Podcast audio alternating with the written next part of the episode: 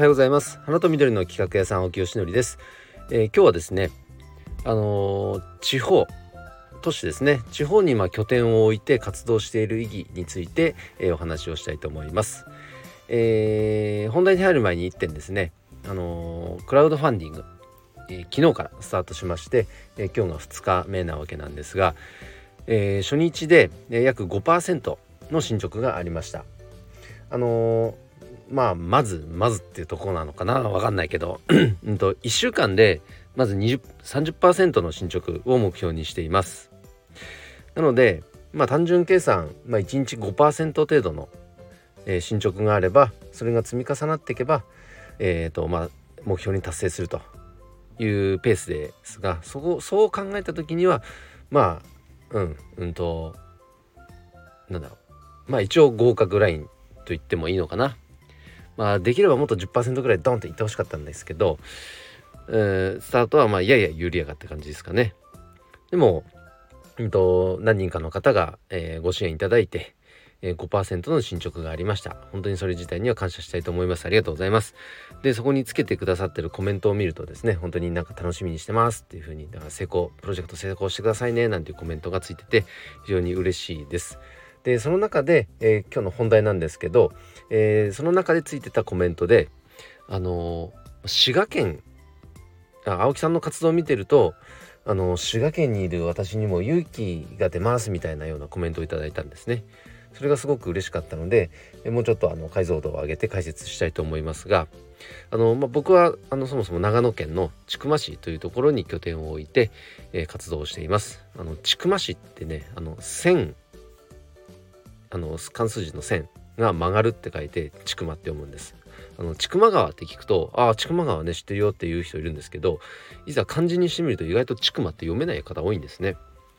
そうあのまあ、千曲市にっていうところに住んでるんですがまあ田舎です。人口も6万人切ってる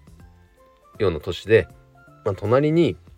まあ、長野県内では一番大きなね長野市っていう都市がありますけども、まあ、千曲市自体はすごく田舎でその中でも僕が住んでるところっていうのは本当に山沿いのかなり田舎なエリアですね。まあ、でもすごくどうせ田舎に住むならこのぐらい田舎の方がいいぐらいに思ってますね。なんかのどかでいい場所ですね。なんですけどビジネスっていう観点で見た時には当然やっぱりねそういった場所で住んでるのであの首都圏で仕事してるよりかはうんとなかなかこうビジネスの交流とか最新の情報が常に入ってくるとかそういう観点で言うとやっぱりハンデっていうかねあの遅れを取ることはあります。でも、まあ、ネットを使ってねオンラインコミュニティを作ったりあのー、まあ、いろんな活動プロジェクト回したりしてますけどもこのような働き方を見てその滋賀にいる方もなんか勇気をもらえたと勇気が湧いてきますと言ってくださったんですね。あのつまり何が言いたいかっていうと地方だからとかあのうちのエリアはとかそういうことはあまり理由にならないってことですね。やりたいと思ったことはどんどんチャレンジできる環境っていうのは、首都圏にいようが地方にいようがあるわけなので、まあ、やるかやらないかだけですよね。で今でしたらこういったコミュニティもう最盛期ですからコミュニティを活用して全国の方とつながってそのその地域その地域の情報を得たりとか人脈を深めていったりとかそういうことができるわけですからね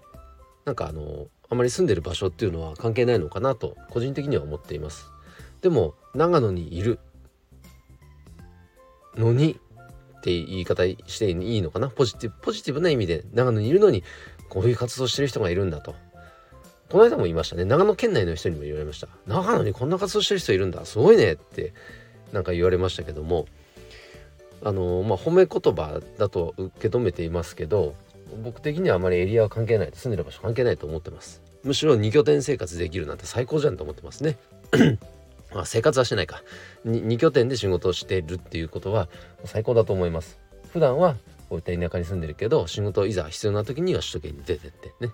でそういう意味でも長野県っていうのはもう東京近いですから、非常にいいとこだと個人的にも思っています。というふうにですねあのー、まあ、地方にいること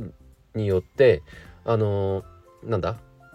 勇気を与えられるのであればそう感じてくれる人がいるのであればそれはありがたいですね。嬉しいですね。もう数年前にも言われましたよ「秋さんの活動素晴らしいですね」と。で正直東京の人かと思ってましたと。でも長野にいるからいいですねって言っていただけたことあったんですね。やっぱこういう活動してるとなんか東京発信みたいなやっぱ活動が多くてそれが悪いとかそういうことじゃないんですけどまた東京かと。やっぱり東京だよねってなりがちなんですね地方の人は。でもそうじゃなくてあそういうなんか最先端のなんか今っぽい活動も今っぽい活動って言っちゃいけないか。最先端の活動もなんか革新的な仕事も地方からでもやっていけるんだねっていうそういう勇気を感じてなんか希望を感じてくださったそんなように聞こえたのですごく嬉しかったです。